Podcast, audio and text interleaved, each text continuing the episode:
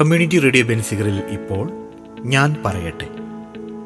തയ്യാറാക്കി അവതരിപ്പിക്കുന്നത് നാദിർ ഷാ. സാങ്കേതിക സഹായം ശരത് ആലാബ്സ്.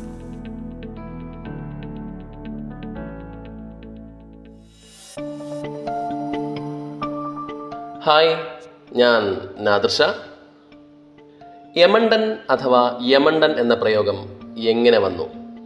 എപ്പോഴെങ്കിലും ചിന്തിച്ചിട്ടുണ്ടോ? എന്നാൽ ഞാൻ പറയട്ടെ. യമണ്ടൻ അഥവാ യമണ്ടൻ ജോലി യമണ്ടൻ തിരക്ക് യമണ്ടൻ നുണ എന്നു തുടങ്ങി മലയാളത്തിൽ പൊതുവെ ശക്തമായ അല്ലെങ്കിൽ വലിപ്പമേറിയ എന്ന അർത്ഥത്തിലാണ് യമണ്ടൻ എന്ന വാക്ക് ഉപയോഗിച്ച് കാണുന്നത്. മലയാള സിനിമയിൽ വന്ന യമണ്ടൻ പ്രയോഗം ഒരു യമണ്ടൻ പ്രേമകഥ എന്ന സിനിമാ പേര് വരെ എത്തി. ആയിരത്തി തൊള്ളായിരത്തി പതിനാല് സെപ്റ്റംബർ ഇരുപത്തിരണ്ട്. മദിരാശി തുറമുഖം. രാത്രി ഒൻപത് നാൽപ്പത്തി അഞ്ച് കിഴക്കിന്റെ അരയന്നം എന്നു പേരുള്ള ഒരു കപ്പൽ നങ്കൂരമിടുന്നു. ഒന്നാം ലോക യുദ്ധകാലം. ദക്ഷിണേന്ത്യയെ യുദ്ധം ബാധിച്ചിട്ടില്ല. നഗരം ശാന്തമായി ഉറങ്ങാനുള്ള തുടക്കത്തിലായിരുന്നു.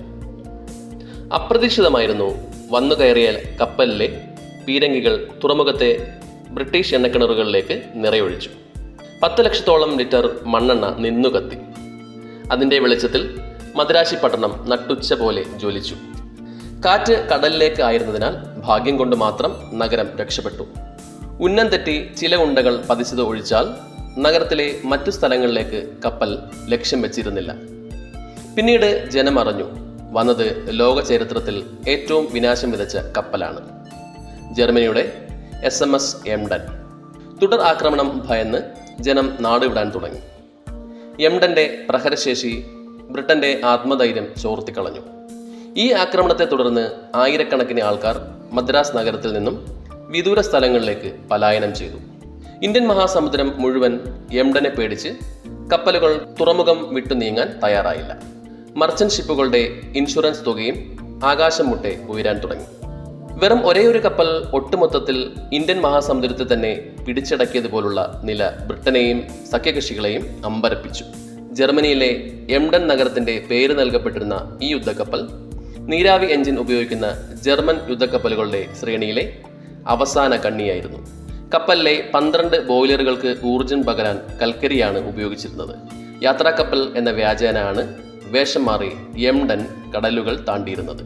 ശത്രുനിരയുടെ കണ്ണുമെട്ടിച്ച് വിജയകരമായി കടന്നാക്രമണം നടത്തി വന്ന പേര് പിന്നീട് പല ഭാഷകളിലും ഉപമയായി സ്ഥാനം പിടിച്ചിട്ടുണ്ട്.